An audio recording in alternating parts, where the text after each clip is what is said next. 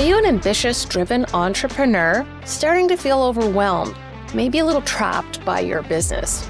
Well, I have a solution for you. It is the five day Bottleneck to Breakthrough Challenge, where in an hour a day, we will give you the roadmap, the blueprint, the treasure map to where you can find yourself with more free time, more freedom of money, and a more valuable business.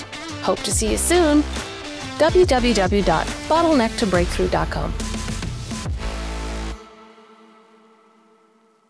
Welcome to The Real Bottom Line, the podcast for entrepreneurs who want to grow the value of their business.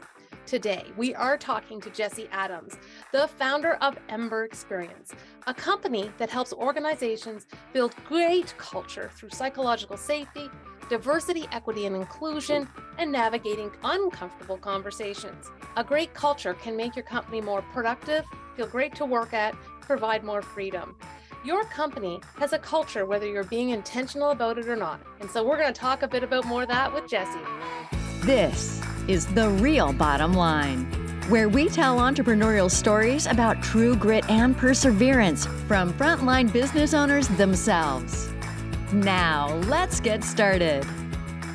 Welcome to The Real Bottom Line, the podcast for entrepreneurs who want to grow the value of their business. Today, we are talking to Jesse Adams, the founder of Ember Experience, a company that helps organizations build great culture through psychological safety, diversity, equity, and inclusion, and navigating uncomfortable conversations. A great culture can make your company more productive, feel great to work at, provide more freedom. Your company has a culture whether you're being intentional about it or not. And so we're going to talk a bit about more of that with Jesse. Jesse, welcome. Thanks for having me. Looking forward to the conversation. I'm so excited. I love talking about corporate culture. I think it's one of those things that sometimes doesn't get enough attention because, you know, it is a little more ethereal, if you will, or something in our head or something we perceive. It's not something that there's a you walk in the door and there's a sign that says the culture is this. Or and sometimes it does say that, but maybe it's not true.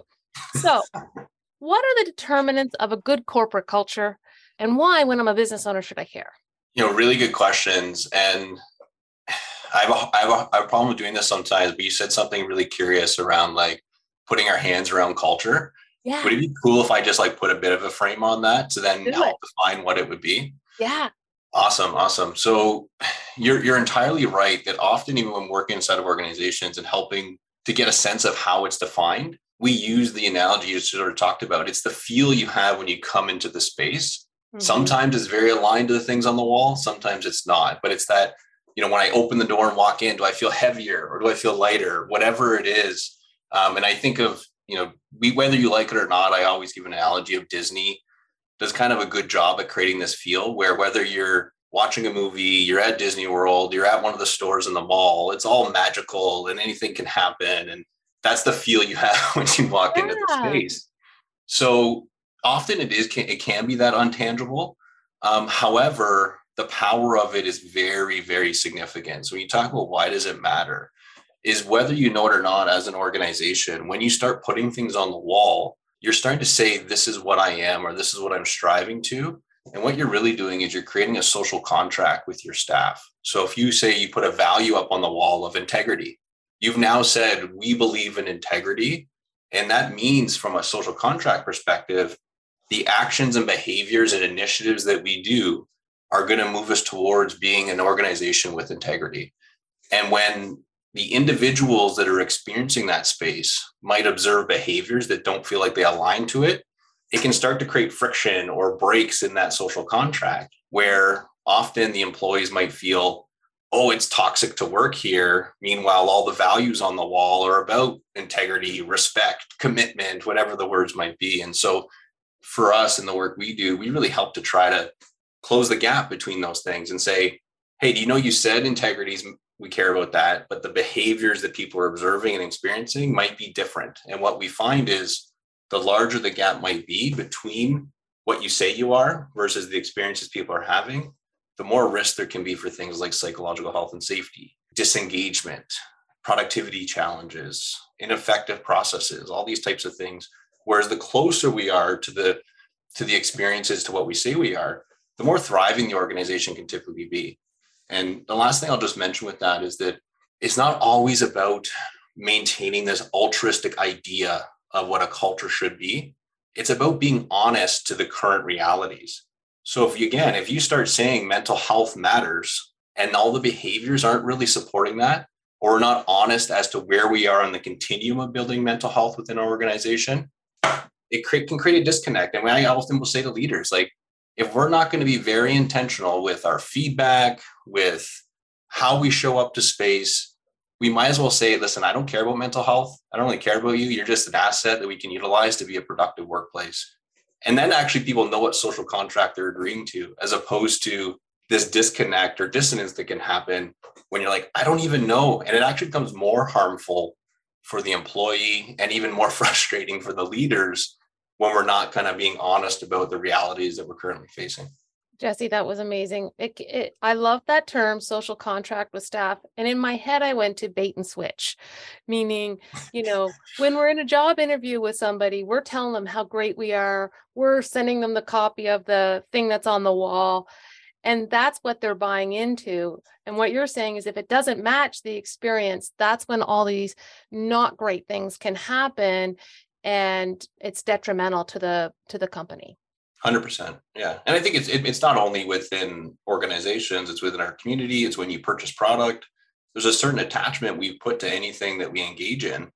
And the most humorous part i find is no matter how much we strive to be an intellectualized society and even run our organizations intellectually and logically through meaningful metrics and business decisions ultimately it still boils down to feelings and emotions at the most part for for our leaders. And you know i think about you know even when previous lives i used to really focus on building business cases. And ultimately the business case was there to create an emotional reaction for the leader to want to foster some type of change. So it's still you're still at the end of the day trying to tap into emotions. How you get there might be different. And so i think it's ultimately that is that to ignore feelings is really to ignore ignore the driving force of what often has employees showing up in the way they do, creates buying decisions within your customer base, whatever it is. And so for us, it's about bringing that inside of the workplace and helping to figure out how do we create those connections and maximize the effectiveness of our organization. You have a quote on your website, which I think kind of encapsulates that and maybe can serve as a jumping point off for our next discussion. But in the past, jobs were about muscles. Now they're about brains, but in the future, they'll be about the heart. Mm. And that is a quote from the director of the London School of Economics. yeah. Does it kind of encapsulate what we just talked about? And is there something else you'd like to add to that? Yeah, it's a great. Yeah, it, it, it does really well encapsulate it. I also think it highlights some challenge in that a lot of the ways in which we define the workplace experience, whether it's productivity, even leadership approaches, um, has been built off of when we used to use muscles as our primary mode of creating outputs. And so again, you think about the manufacturing line, time, it made sense to be tracking time and ensuring someone was actually at their location of the line to produce the widget that needed to produce it, because that how that's how it equal. Where we're finding the workplace right now is not so much one plus one equals two relating to outputs of employees. And so I think it speaks to the growing complexities that we're seeing inside of organizations where whether it's HR or even if you're a small business owner, the work I in just friends, colleagues, you know, peer mentors, the thing that seems to create the most pain is not so much the technical thing that they try to support their organization with. You know, people say, "Oh, I can do electrical uh, infrastructure all day." Human being problems, that's a whole other thing. It takes 90% of is, and so I think it just speaks to again that even with inside of the organization as leaders, it's no longer you know show up to the workplace leave all your baggage at the door yeah. and just come here and do a function for me and then pick up your baggage and go back home no everyone's bringing their entire suitcase and all that into the office with them sometimes a trunk yeah yeah the, exactly and now the leaders left to figure out how to navigate that and i can have a, a lot of compassion for um, entrepreneurs who have built their businesses often in a space of like high expertise in, in technical delivery and perhaps have not had the space to build leadership skills or what we call like human skills um, not so much soft skills which you know you said earlier around diminishing even the, the conversation around culture, I think has been that in that it is uncomfortable. We often don't want to explore hard feelings and that kind of stuff. And so we diminish it a little bit when really we're talking about human skills and how you, you know, work as a human being yourself and then support human beings around you is really what we focus in on. It feels like you're talking a lot about emotional intelligence versus IQ, if you will. Yeah. I think of that um, in my field as a financial advisor. Sometimes people talk about rates of return a lot, but I think it's so much more than that. I, you know, I'm trying to unpack a trunk so that they can build more assets. so, and build more of that stuff. So, you know, is that the evolution? The evolution is going into we need to develop some of our EQ skills, emotional intelligence. Yeah, yeah, we've had some really interesting conversations about this inside of our organization. Is that you know, for when I started in the space, uh, wellness was the term that was often used, and typically it was talking about physical related wellness. Mm-hmm. Then it started to evolve into ideas around mental health and even you know, concepts of like what's called total health, where you're looking at the whole person. And mm-hmm. now what we're really seeing is when we even relating to mental health, we're actually talking about emotions and feelings. It's right. not that's that's really what we're talking about is the discomfort you might feel personally when in a conversation or listening to feedback. And so 100% uh, emotional intelligence is a critical element as well as uh, you know um, skills like compassion um, setting boundaries. Um, we do a lot of work of how we can listen and hold space for someone's feedback and not necessarily absorb all of it. And i know can sound really airy in a way but I find within leadership, particularly, often most leaders start from a position of care where they care deeply about their organization, their people inside of the organization. And sometimes the behaviors we do don't always line up to that. Mm-hmm. Um, and so, what can happen is if I'm an employee and I've come to you and expressed some type of dissatisfaction I've had about what happened, we can take that really personally as it's a comment on who I am as a person, as opposed to maybe something I did. And so when we talk about compassion and creating space, it's about recognizing that I might have done something that was incongruent to who I try to be every day. That doesn't necessarily mean it's a comment on who I am as an individual. And so for me, I constantly am making mistakes, even though we spend our night and days on psychological safety, diversity, equity, inclusion. I'm constantly stepping in it and needing to reconcile with my own biases and privileges of like, oh shoot, I made that mistake. That wasn't what I meant to do because yeah. for me i strive to be someone who finds ways to amplify others and that doesn't always line up because maybe i don't have capacity maybe i don't know i haven't learned that skill yet or perhaps i'm just have a total blind spot to it mm. and and so that emotional intelligence is about you know being aware and even perhaps start allowing yourself to again not take everything so personally where it's an attack on you and if i'm being 100% honest with it i find as white males we can really struggle with that where we get defensive and, and perhaps feel insecure about even talking about emotions let, let alone feeling them ourselves. Well i think that there's so there's a lot to unpack with that. But maybe we'll have to maybe do another podcast on that one yeah yeah it's a whole other thing. Yeah it's a whole um, other thing. i am curious about the term psychological safety sure.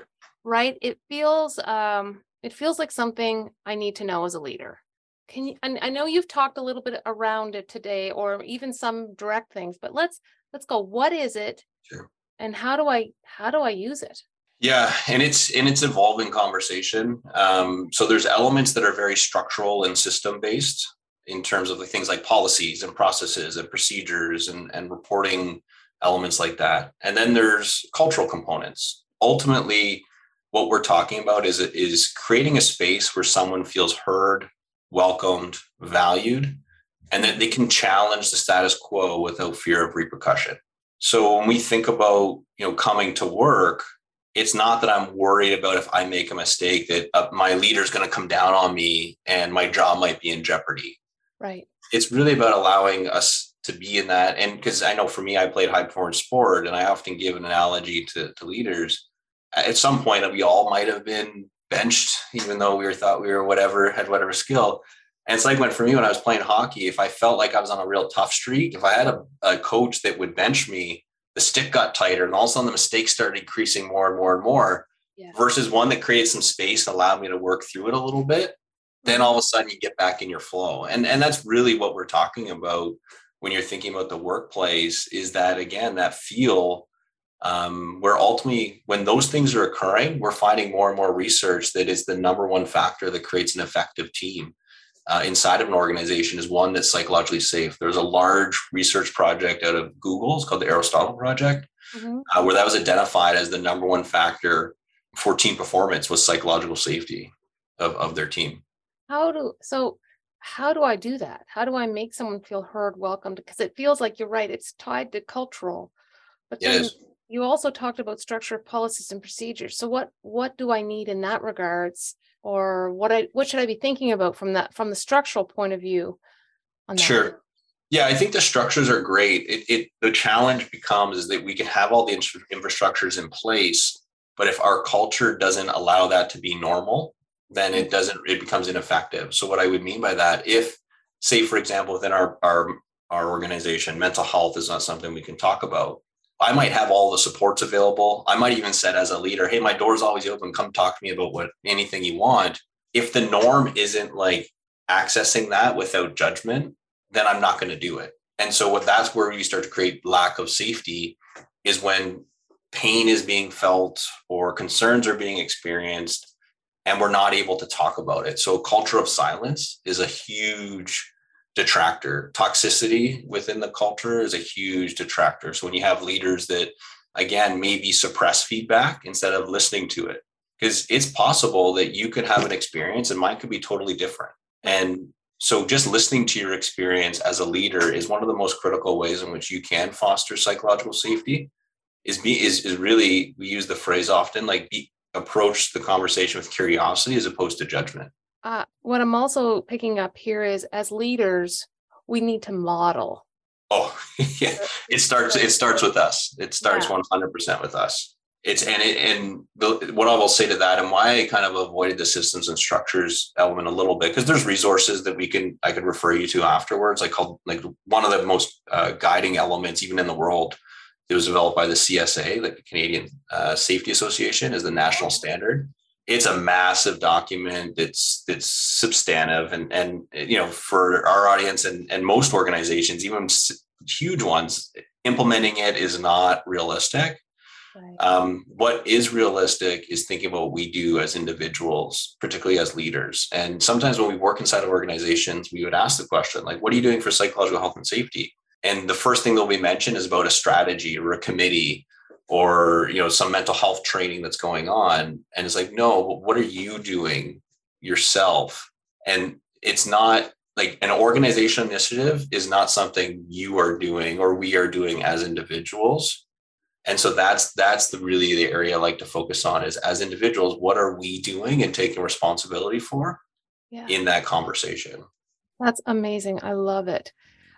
Your business is making a profit, you're growing, but you may still feel like you don't fully have a grasp on how to make the best use of this success. Don't worry, you're not alone. Hi, I'm Wendy Brookhouse, creator of the Total Wealth Accelerator and host of this podcast. I've developed a quick and easy tool that will give you a detailed snapshot of where you're currently at in your business and wealth growth and how you can improve upon it. It's called your Financial Diagnostic Score. It's completely free and you'll instantly get the results. So head over to totalwealthscore.com right now and see where you can focus to grow your wealth. It's about learning perhaps a new way of having conversations. It's a new Yeah. way of of pulling the answers that we need that will help the company, will help us, will help the employee potentially as well grow. Mm. So it feels like you have to learn from yourself first.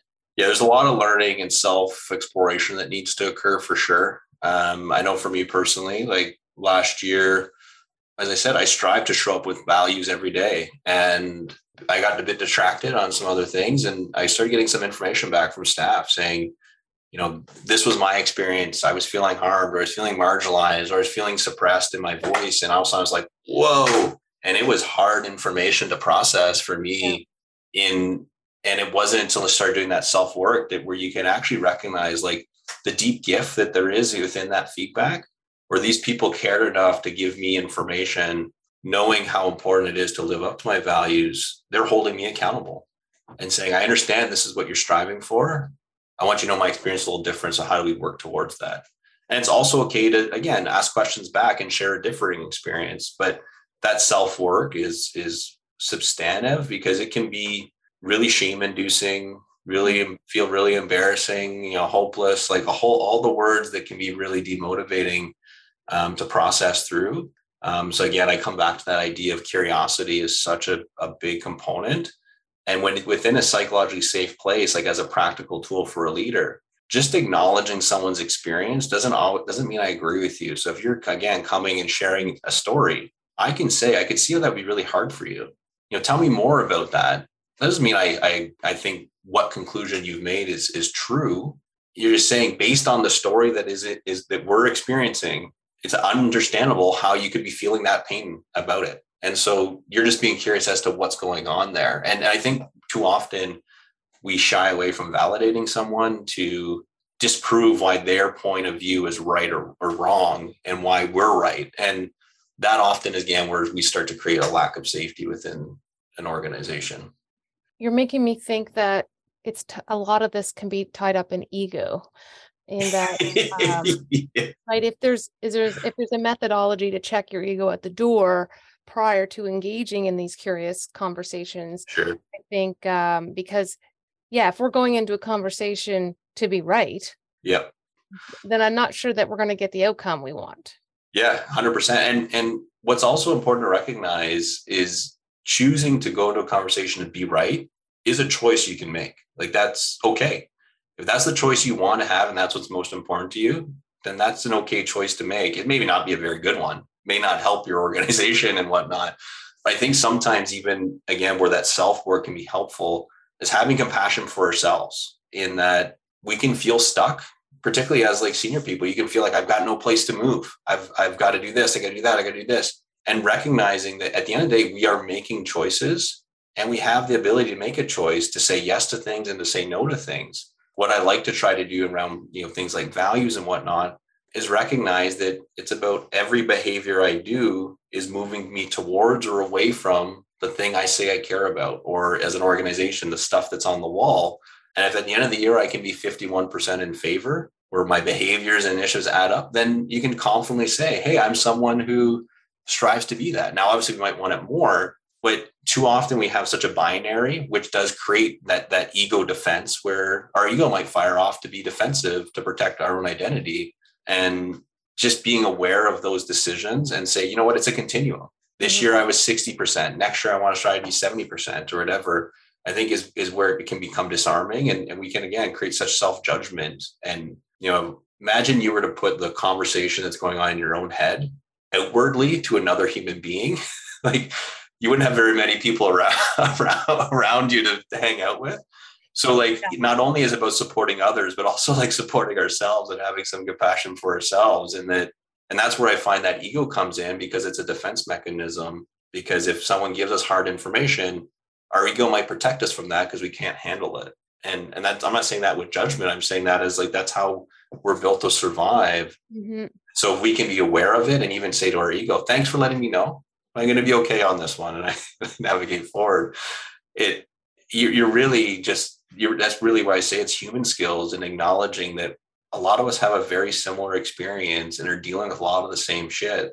And it's just how do we navigate and, and sort through it? And I think that's where that humility, that vulnerability, the honesty can be so helpful inside of organizations where again, thinking about psychological safety and what I said earlier around being honest as to where we are, we can try to curate a story because we're we're fearful of how others might receive it around us, whether it's our staff, as opposed to trusting the relationship or their ability to handle it. And in many ways, it creates that sense inside of organizations where there's a lack perceived lack of transparency or inauthenticity and like challenge amongst the leadership employee dynamics as opposed to you know being vulnerable and sharing maybe not you know all of the tickle trunk but at least some of it to connect with your people the question that comes up for me now is all right i have it feels like these conversations may require a greater investment in time to get to the other end of them in a different way mm. is there a way to go faster? Like, you know what I mean? Do you get shortcuts over time? Do you, you know, like if you have something, I just have to, I have to get this behavior changed as a leader, or I'd like to have this behavior Sure. changed. Uh, this outcome didn't work, whatever. Like, what are your thoughts on that? So yeah, there's always like shortcuts. Again, I come back to doesn't mean necessarily it's a very good shortcut or, or very good decision. You know, obviously there would be some time efficiencies as you become more skilled at navigating hard conversations, both in processing yourself as well as helping others Yeah. uh, process it.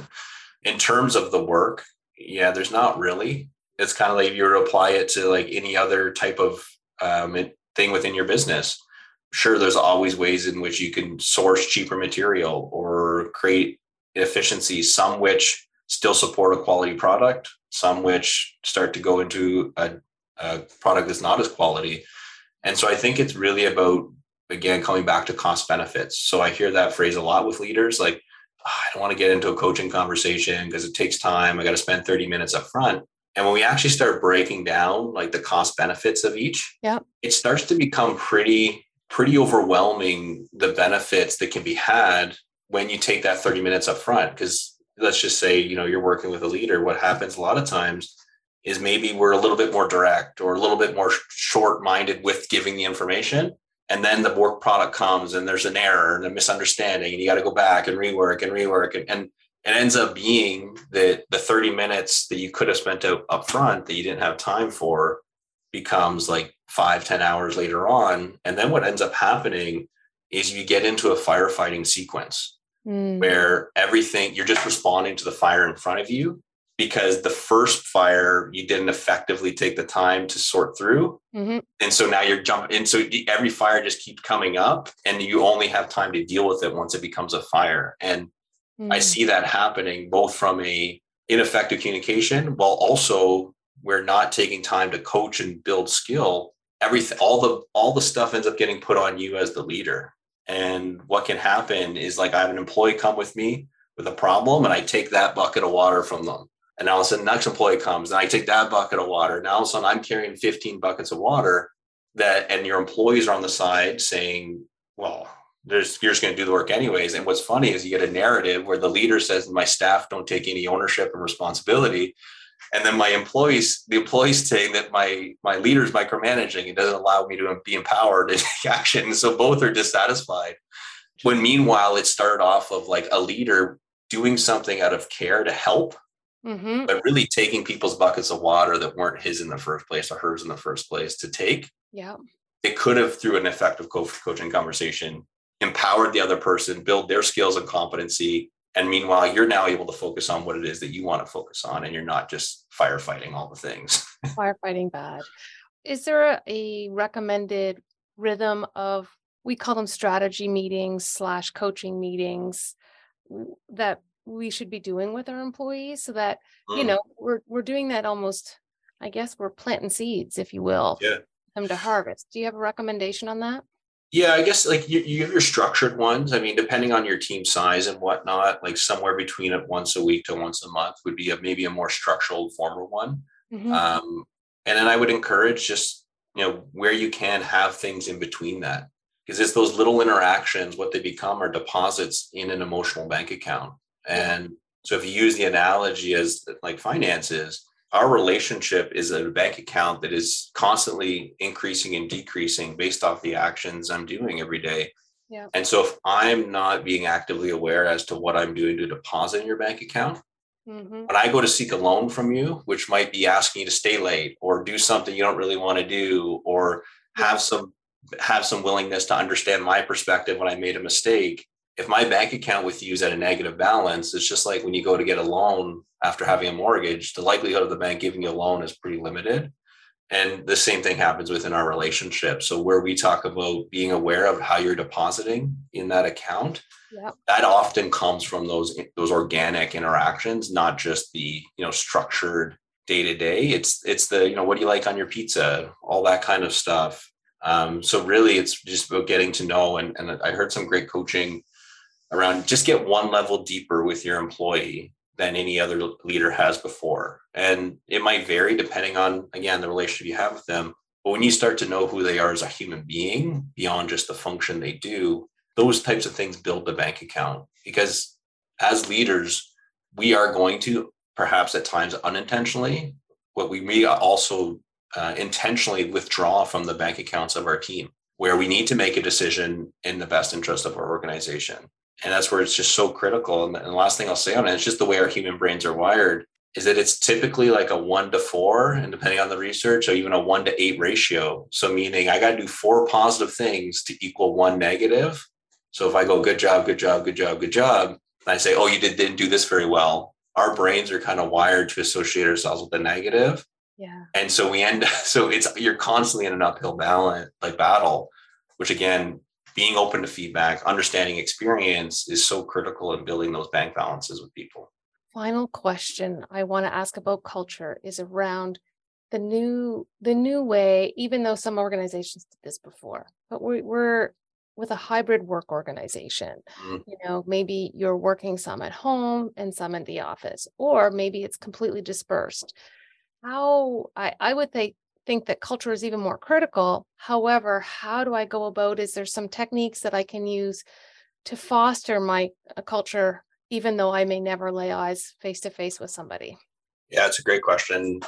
And, you know, for me, I, I kind of go the other way where for I have a number, we had a number of employees where I hadn't actually met them in person because it all was hired remotely. And um, for me, my team right now is we've got people in Ontario, people in Alberta, some in Halifax. So we're kind of dispersed all over. I think first and foremost is, is actually defining the uh, behaviors and words that are meaning. So, for example, some organizations um, really focus on connection. Mm-hmm. Depending on what connection means, it can I can be wanting different things. Some organizations connection is about being in same physical space. Right. Others is about the amount of time I interact.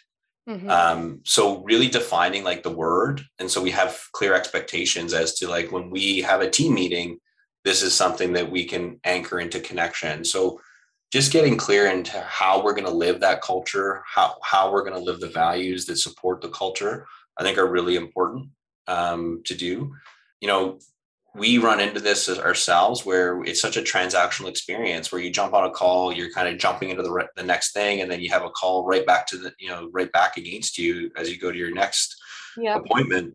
Where you can create some check-in space, you know, at the beginning um, is a real important piece where again you're giving space for people to get to know one another recognizing that we might have some biases mm-hmm. around even productivity that i mentioned at the very beginning in terms of like you know i i'm looking on my teams is like are people's bubbles yellow or green and like you can get really into because we might be built off the idea that unless they're sitting in the seat they're not productive mm. so recognizing that you know that that's going to look different for different people for me Monday, Wednesday, Friday from around 11:50 to 1:20 in the afternoon. I have it blocked off because the team knows I go play hockey at lunch every day. Yeah. And so doing things like that where you're creating the freedom and trust within your culture to again create understanding because what what flexibility looks like could be different. I have three kids who are under five. I have some team members that have no kids. And so the times of day that they can work are different and, and all that kind of stuff, right? I uh, I think it's so important to have those conversations and connections. How uh, do people get a hold of you, Jesse? Where can they read some of the works and thought you put it together into into these uh, issues? Yeah, thanks for asking. So they can email me at jesse at, at emberexperience.ca. They can find our website at uh, www.emberexperience.ca. If you're looking for content and whatnot, I would encourage you to check us out on LinkedIn. Mm. Uh, we're constantly posting, and and what we're doing there is just about to create conversation. Um, once a month, I do a blog called Stoke Session, which is really about me exploring, you know, some of the vulnerabilities, honesties, and challenges I have, and and programming and discomforts as uh, being a leader and navigating those. Um, it's been a really interesting blog, and we got some good feedback on that. We also post, you know, podcasts we're listening to, mm. um, content that we're reading. Um, it's really just about a, a form to help create conversation in the space of of workplace connections and culture. Um, those would be the, the two primary ways. And then obviously you can track me down on LinkedIn uh, as well. So yeah, this was great. Thank you so much this, for having me. This was a great conversation about culture. And I think the real bottom line here is it's it's all about one conversation at a time. definitely, definitely, definitely. Thanks so much. Wow, there was just so much learning in this episode. Do you want more? I have a special offer for the right entrepreneur a complimentary one on one coaching session that is all about you, your business, and your goals so that you can accelerate your business and start to accelerate the growth of your net worth. Head over to wealthcoachwithwendy.com. There you will find a letter that kind of outlines all the details of this offer and also an application form. We have an application form because there's such a limited number of, of slots that we're opening up for this that we want to make sure that the people that um, uh, do are successful in getting the slot, we can make the biggest difference with. So head over to wealthcoachingwithwendy.com and apply today. Thanks.